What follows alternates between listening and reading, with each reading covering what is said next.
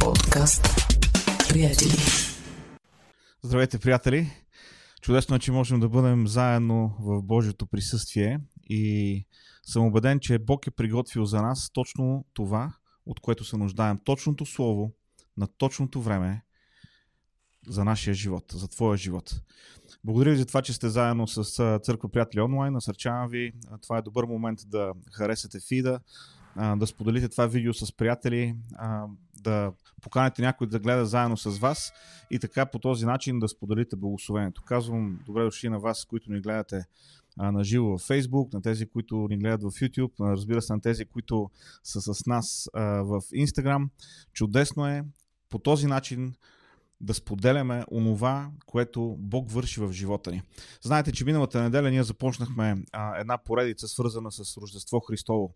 И това е поредица, която е озаглавена Божието послание за теб. Божието послание за теб. И миналата неделя говорихме за Елисавета и Захари и тяхната дълга борба за това да имат дете. И Божието послание за теб от миналата неделя беше приготви се за чудо. Днес ще продължим да разглеждаме живота на Елисавет и Захари. И ако сте видяли анонса за днешното ни богослужение, вече сте разбрали, че заглавието на днешната проповед е Вземи изпитите си. И ще видим това в а, а, текста от Божието Слово, който се намира в Евангелието от Лука, първата глава и там в а, от 67 стих до края на главата. Евангелие на Лука, първа глава, 67, от 67 стих нататък. Тогава баща му Захари се изпълни със Святия Дух и пророкува, казвайки Благословен Господ Израилевият Бог, защото посети своите люде и извърши изкупление за тях. И въздигна рок на спасение за нас в дома на, на слугата си Давид – както е говорил чрез устата на своите си от века пророци.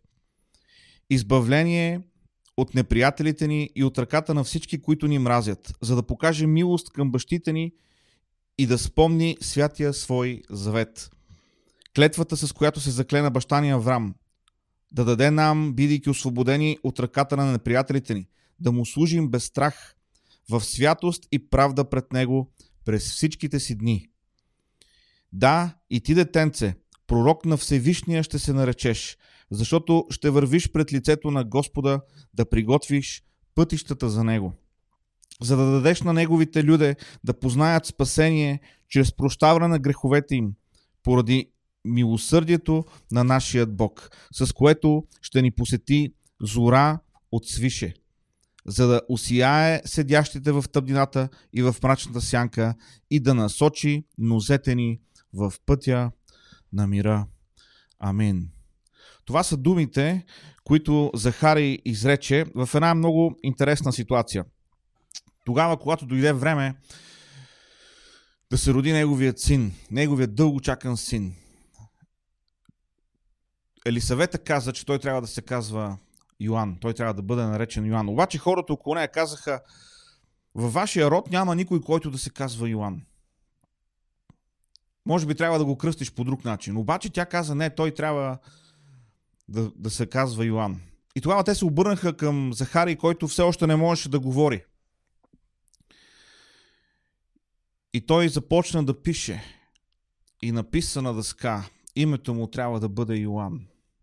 И всички се очудиха. И в този момент неговият език се развърза и той вече можеше да говори. Това беше чудото, което се случи.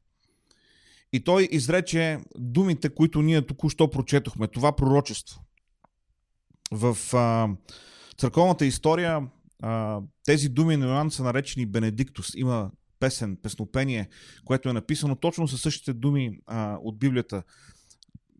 И, и тази молитва или, или, или това пророчество, което, Йоан, а, което Захарий изрече, а, се е превърнало в нещо, което е част от традицията и от богослужението на църквата. Нещо, което е много важно.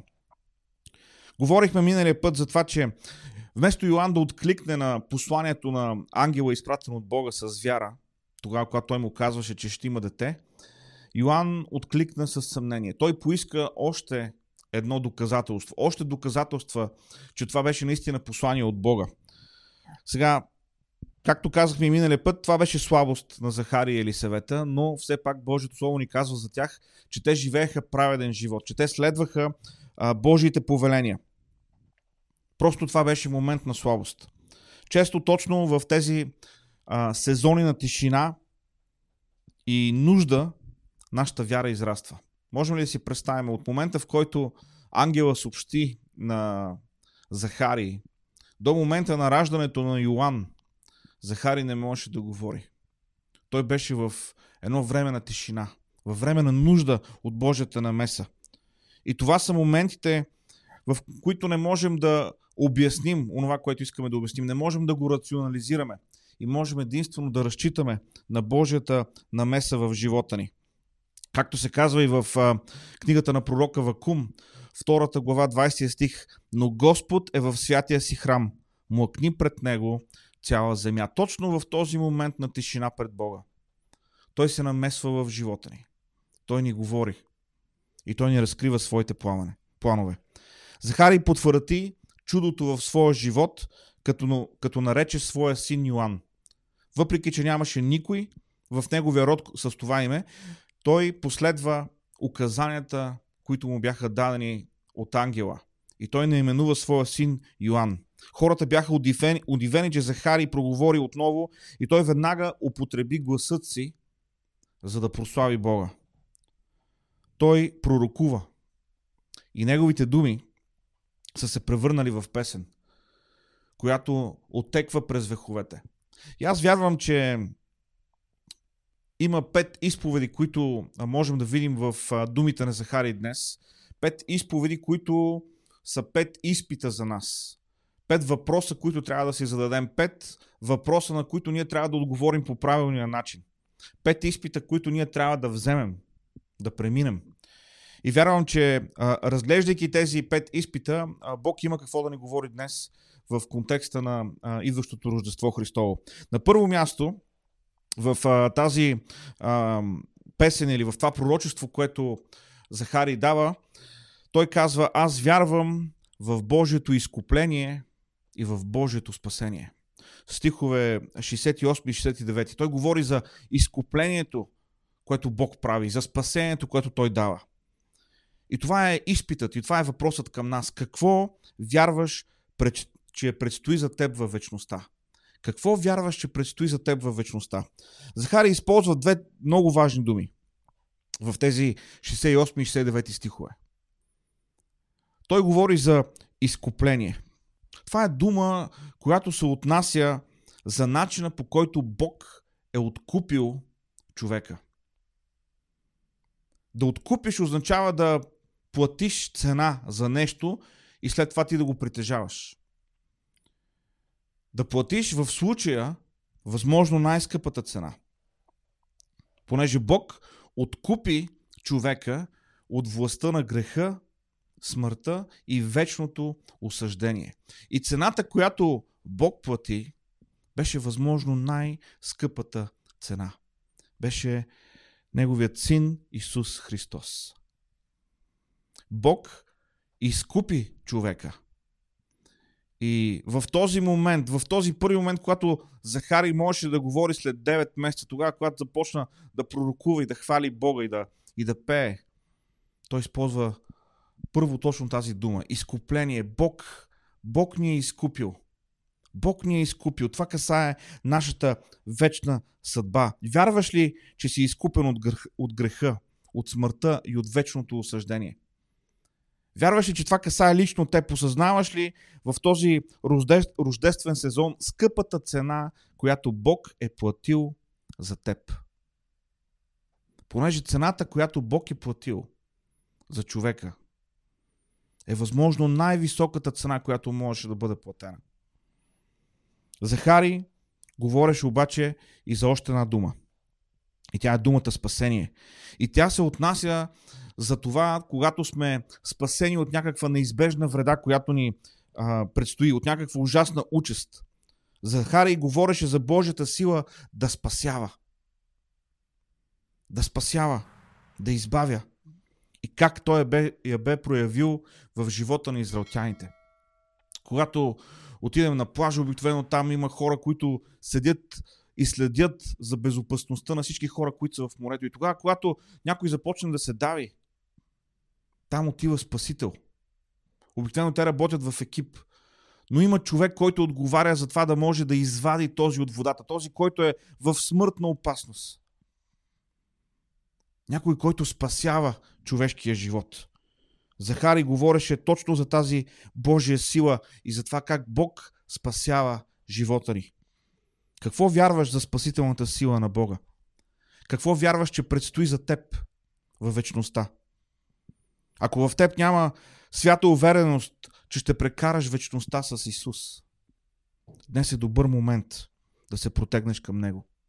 Днес е добър момент да извикаш към Него в този рождествен сезон. В а, тази неделя, когато а, толкова хора се суетят, а, опитват се да намерят, не знам, точния шаран, може би, а, който да сготвят. Важно е ние да насочим вниманието си към онези неща, които са истински значими.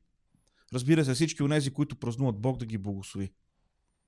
Няма нищо лошо в празнуването. Но по-важно е, приятели, нашият фокус, нашето внимание да бъдат към онези неща, които са истински важни и истински значими. Къде ще прекараш вечността? Ако ти нямаш свята увереност, че твоята вечност е в Божието присъствие, извикай днес към Него. Потърси го. Още днес. Покай се, изповядай греховете си и приеми онова, което Бог има за теб. Това е изпит, който трябва да вземеш, който е ключово важно да вземеш. Той касае не само живота ти тук на земята, той касае твоята вечна съдба. Първият изпит, който трябва да вземем, е изпитът на вечността. И това е за което Захарий говори в началото на, на това пророчество, което дава. Второто нещо, което трябва да видим, което трябва да отбележим, се намира в стих 70, 70 до 72. Захари казва, аз вярвам в Божията вярност към Израел. Защото в тези стихове, това, което се случва, е, че Захари говори за това как Бог е показал милост към неговите бащи. Т.е. той говори за своите предци. За хората, които са били преди него, чак до времето, когато е започнал а, в самото начало израелският народ. Какво вярваш за твоят народ? За какво се молиш за твоят народ? Бог беше обещал освобождение за Израел. И той оставаше верен на обещанията си. Разбира се, че не можем да вземем всяко обещание в Божието Слово, което е дадено на Израел и да го приложим към България или към която и да е друга държава или към който и да е друг народ. Но има принципи, които можем да извлечем от Божието Слово. Има принципи, от които можем да се научим. Има конкретни неща, за които можем да се молим, да изповядваме за народа си, да работим за тях. Ето вижте, например, Притча 14 глава 34 стих казва Правдата възвишава народ, а грехът е позор за племената. Правдата възвишава народ, а грехът е позор за племената. Бог обещава да благослови онзи народ, който се стреми да живее праведен живот. Бог обещава да благослови онзи народ, който се стреми да живее според Неговото Слово. И не казвам, че а, нямаме право тогава, когато а, избираме да се оплакваме. Много често имаме защо да се оплакваме. Но нека ви кажа нещо. Има неща, които и след 100, и след 1000 години няма да бъдат променени. Ако не дойде промяна първо в човешкото сърце. Това, за което трябва да се молим, това, за което трябва да вярваме, това, за което трябва да работим за България. Най-вече и на първо място е онази промяна, която идва в човешкото сърце. Онази промяна, която води един народ към праведен живот. Защото наистина вярно е това слово. Правдата възвишава народ. Правдата. Тогава, когато се зачита правото. Тогава, когато се отдава правото на вдовицата и на сирачето. Тогава, когато не се изкривява правосъдието. Тогава, когато божественият стандарт за правосъдие е издигнат. Тогава Божието Слово ни казва – Бог благославя този народ. И това е нещо, за което трябва да работим. И нещо, за което трябва да се молим. И нещо, което да изповядваме за България. Истинската промяна започва отвътре навън. Истинската промяна започва с крачки към Бога. Истинската промяна започва от теб и от мен. С нашия пример, с нашите думи, с, с нашето поведение, с нашето отношение – Молиш ли се за тази истинска промяна в България? Покаяваш ли се за греховете на този народ? Точно така. Ти покаяваш ли се за греховете на този народ? Приятели, има време, когато може би ние се чувстваме сякаш ние не сме направили нищо, което да е нередно, но ние трябва да издигнем гласът си и да се покаем за греховете на този народ и да поискаме прошка от Бога и да помолим Той да работи със святия си дух. Вярваш ли и очакваш ли Божията намеса в живота на тази нация? Или просто се оплакваме, просто сме недоволни, просто се опитваме да изискваме онова, което ни се полага. Молиш ли се за съживление? Молиш ли се за разтърсване от Святия Дух? Молиш ли се повече и повече хора в тази страна да станат ученици на Исус Христос? Понеже, приятели, истинската промяна започва отвътре навън. И за да видим тая страна, да видим този народ, да благоденства, промяната трябва да започне отвътре навън. Не е въпрос на промяна в институции. Не е въпрос на промяна на това кой е най-отгоре. Това не са маловажни неща.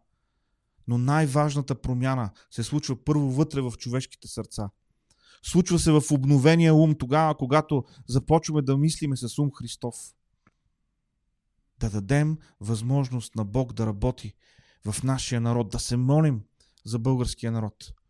Виждате ли, Захари, когато правеше тази изповед, когато даваше това пророческо слово, когато пееше, той каза, аз вярвам в Божите планове, в Божията вярност към Израел. Какво вярваш за България?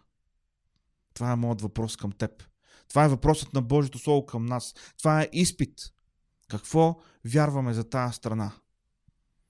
Да се молим и да работим за най-доброто, което Бог има за този народ. Третия важен изпит, който виждаме в пророчеството на Захари, се намира в стихове 73 до 75. И там той каза, аз вярвам, че Бог изпълнява обещанията си. Това е нещо, за което говори Захари. Аз вярвам, че Бог изпълнява обещанията си. И вижте какво казва. Клетвата, с която се закле на баща ни Аврам, да даде нам, бидейки освободени от ръката, от ръката на неприятелите ни, да му служим без страх. В святост и правда пред него през всичките си дни. Забележете думите, които Захари използва. Клетва в предишният 72 стих последните думи. Завет. Бог изпълнява своите обещания. Бог е верен на своите обещания. Въпросът обаче, изпитът обаче за теб и за мен е какво вярваш относно Божите обещания? Какво вярваш относно Божите обещания? Какво вярваш, че ще се случи в твоя живот? Вярваш ли, че това, което Бог е обещал, ще се случи в твоя живот? О, колко лесно е да казваме амин, когато чуем нещо добро, нещо насърчително от Словото. Когато чуем, че Бог ни обича, че Бог има добри планове за нас. Когато чуем, че а, Бог е верен, че Бог а, иска да ни докосне, че Бог иска да ни изцери, колко лесно е да кажем амин в тези моменти. Важно е обаче да живеем в Божиите обещания. Важно е да, са, да изграждаме живота си на тях. Защото, приятели, Бог е верен. Бог изпълнява своите обещания. Бог изпълнява своите обещания. Има една известна жена, може би не толкова известна в България. Тя се казва Франсис Хаврегал. Автор на множество химни. на множество духовни статии. Тя живяла през 18 век. И като била на смъртно легло, едва на 42 годишна възраст, до нейното легло била нейна добра приятелка. В нейните последни часове тя се обърнала към своята приятелка и я помолила да й прочете от книгата на Исаия от 42 глава. И когато нейната приятелка четяла и стигнала до стих 6, който казва Аз, Господ, те призовах в правда и като хвана ръката ти, ще те пазя. В този момент Франсис едва прошепнала на жената. Достатъчно. Не чети повече. Той ме е призовал. Той държи ръката ми. И той ме пази. Това ми стига. Това били и последните думи, преди тя да премина от този свят. Той ме е призовал. Той държи ръката ми. И той ме пази. Божите обещания са верни. Божите обещания са верни. Въпросът е дали ти изграждаш живота си върху Божиите обещания. Въпросът е дали ти живееш така, сякаш вярваш, че Божите обещания са верни за теб. Вярваш ли, че Бог изпълнява своите обещания? Не по принцип. Не по принцип, приятели. О, да, Бог може всичко. О, да, Бог това. О, да, Бог онова. Не, не. Вярваш ли го в твоя живот? Градиш ли живота си по този начин, сякаш вярваш, че Божиите обещания са верни? Това е изпит, който трябва да вземем. Това е тест, който, на който не трябва да се проваляме. Защото той определя какъв живот живеем. Вярвай, че Бог изпълнява своите обещания. Онова, което Бог ти е обещал, то ще бъде изпълнено в живота ти, в живота на твоите близки. Опри се на Божите обещания. Халелуя. Четвъртото, четвъртото изпитание или четвъртият изпит, който е толкова важен, който виждаме в тези думи на Захари, се намира в стихове 76 и 77. Той каза, аз вярвам, че синът ми ще бъде велик. Говорейки за своя син Йоанн, той казва, да, и ти, детенце, пророк на Всевишния ще се наречеш, защото ще вървиш пред лицето на Господа да приготвиш пътищата за Него, за да дадеш на Неговите люди да познаят спасение чрез прощаване на греховете им.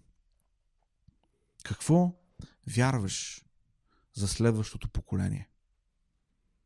Това е изпит за всеки един от нас. Но особено за тези, които имаме а, деца, особено за тези, които сме в а, сферата на образованието.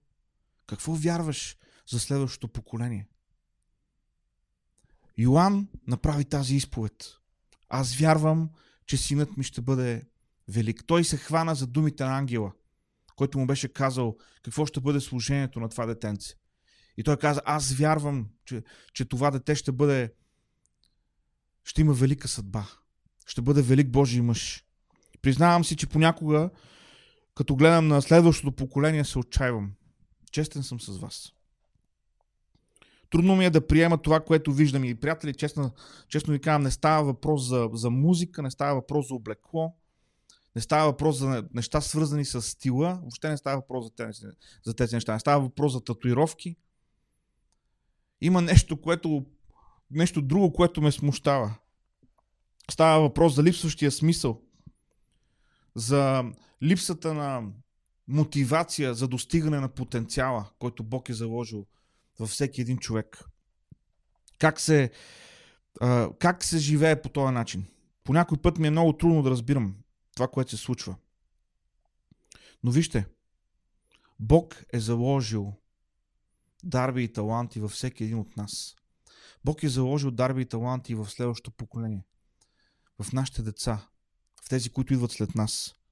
Точно за това тези думи на Захари могат много да ни помогнат. И особено на мен. Едно от прекрасните неща в Библията е връзката между поколенията. Как се предават благословенията от предишното към следващото поколение. Захари казва, аз вярвам, че това дете ще бъде велико. Какво вярваме за децата си? Какво вярваме за внуците си? За младежите в църквата? За младите хора по улиците? Вярваш ли, че могат да извършат велики неща? Вярваш ли, че могат да достигнат своя потенциал? И ако го вярваш, казваш ли им го? Последния път, когато говори с тях, с някой такъв, каза ли го? Отношенията между поколенията никога не са били лесни. Но, приятели, ние трябва да бъдем силни, смели и духовни, за да могат децата ни да стъпят на нашите рамене и да извършат Божията воля в своето поколение. Тогава, когато Йоанн правеше тази изповед, когато Йоанн даваше това пророчество, когато пеше тази песен, той каза, аз вярвам в доброто бъдеще на моето дете. Аз вярвам, че той ще бъде велик Божий мъж. И вярвам, че това е изпитание за всеки един от нас. Това е изпит, който, в който ние не трябва да се проваляме. Да вярваме в доброто на следващото поколение, да се молим за следващото поколение, да подготвяме следващото поколение, за да могат те да бъдат хората, които изпълняват, които изпълняват Божието намерение в своя живот и между техните, между техните връзници. Четвъртият изпит, много важен изпит. Какво вярваш за следващото поколение? И накрая, петият изпит, който виждаме в думите на Захария. Петият изпит, който е толкова, толкова важен. Стихове 78 и 79. Аз вярвам в идващия Месия. Аз вярвам в идващия Месия. Поради милосърдието на нашия Бог, с което ще ни посети зора от свише, за да усияе седящите в тъмнина и в мрачната сянка и да насочи нозете ни в пътя на мира. Аз вярвам в идващия Месия. Това е което каза Захарий.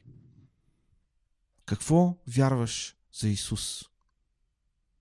Изпитът, през който всички ние трябва да преминем. Какво вярваш за Исус? Захарий знаеше обещанията, дадени в Стария Завет за идването на Месията. Той очакваше тяхното изпълнение. Миналата неделя, когато говорихме за Захария или Съвета, споменахме това, което Библията казва за тях. Те живееха праведен живот – те живееха живот угоден на Бога. Те вярваха обещанията. Те очакваха идващия Месия. И сега очите им вече започнаха да виждат изпълнението на тези обещания. И той изповяда пред всички, че онзи, който ще даде светлина, идва. Той е на път. Той идва много скоро. Какво вярваш относно Исус? Приемаш ли го като Божий син? Приемаш ли го като Божий син? Приемаш ли го като Спасител, който е победил смъртта и греха и може да промени човешкия живот, или просто Исус е един добър учител, който е ходил по земята. Е, казва е там едни хубави неща. Обичай ближния си както себе си. и някои други прекрасни цитати. Любовта дълго, търпи, дълго а, търпи и е милостива. Популярни пасажи, които карат хората да се чувстват добре. Въпросът е, вярваш ли в Исус като идващия Месия, като завръщащия се Месия? Понеже Словото ни казва, че Той ще се завърне. Приемаш ли го като Божий син? Смяташ ли, че той може да даде светлина в мрака? Може да победи смъртта в твоя живот?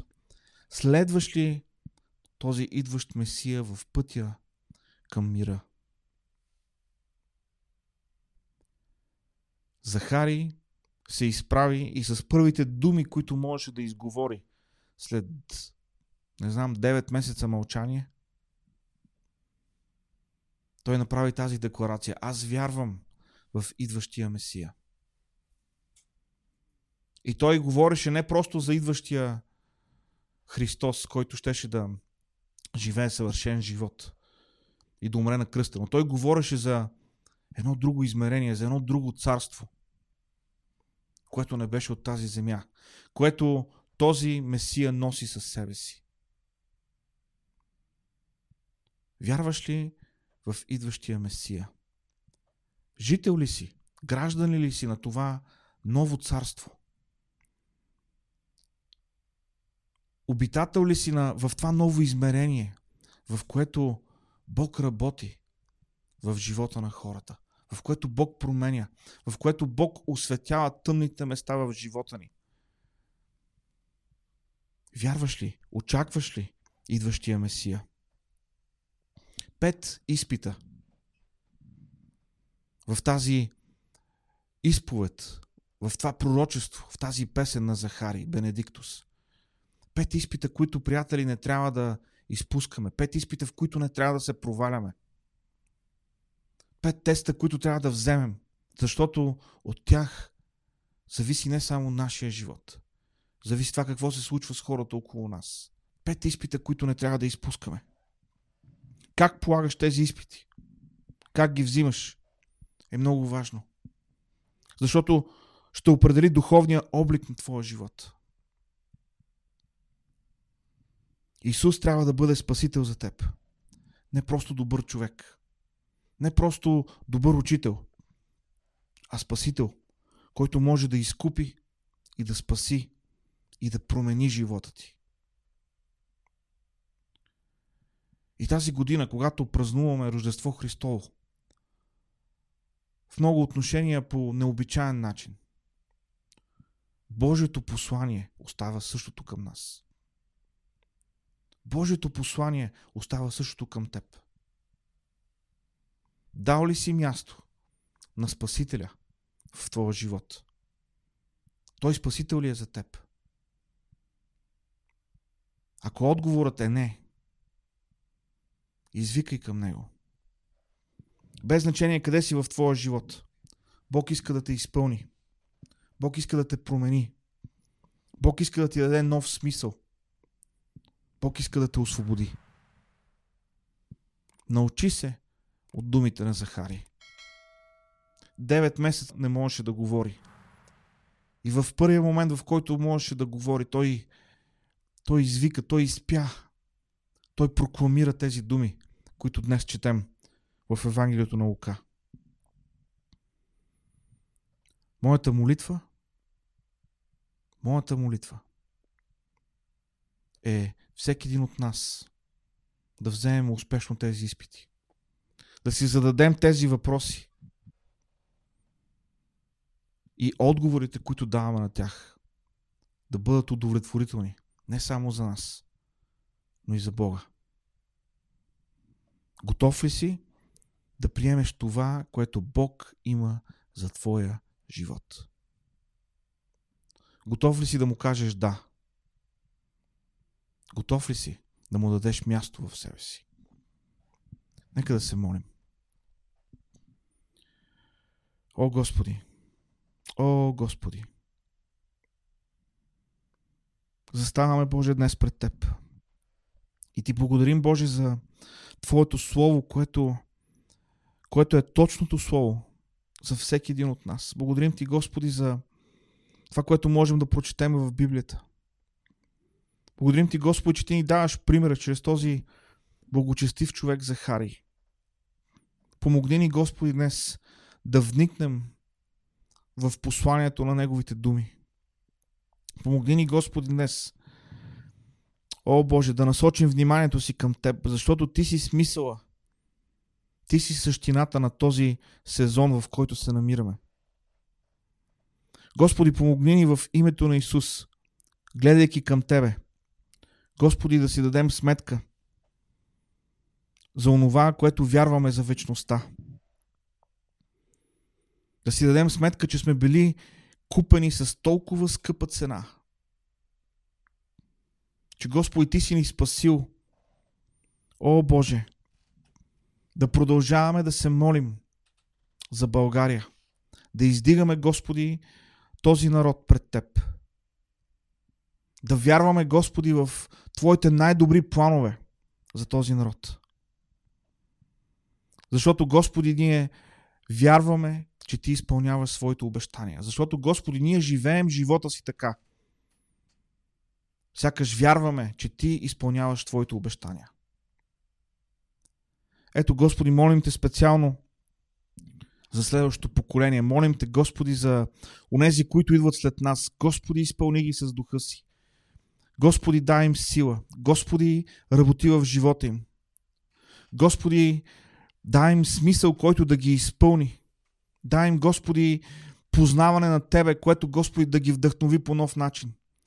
Ето, Господи, издигаме следващото поколение. Не, Господи, просто за да, за да бъдем критични, а за да ги благословим и за да се молим за тяхното най-добро. В името на Исус, Господи, молиме Те, Твоите планове да се изпълнят в живота им.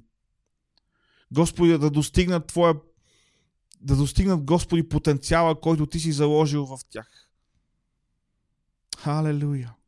И Господи, молим се, Господи, да живеем живота си като хора, които очакват идващия Месия. Господи, да не пропускаме онова, което се случва около нас, което Ти правиш около нас. И Господи, да не забравяме, че Ти се връщаш, че има едно друго царство, към което принадлежим – че има едни други ценности, едни други морални принципи, един друг истински автентичен духовен живот, който идва единствено от връзката ни с Тебе. Молиме Те, Господи. Работи в нас. Халелуя. Обичаме Те, Господи. И се молим, Боже, в Твоето име. Амин.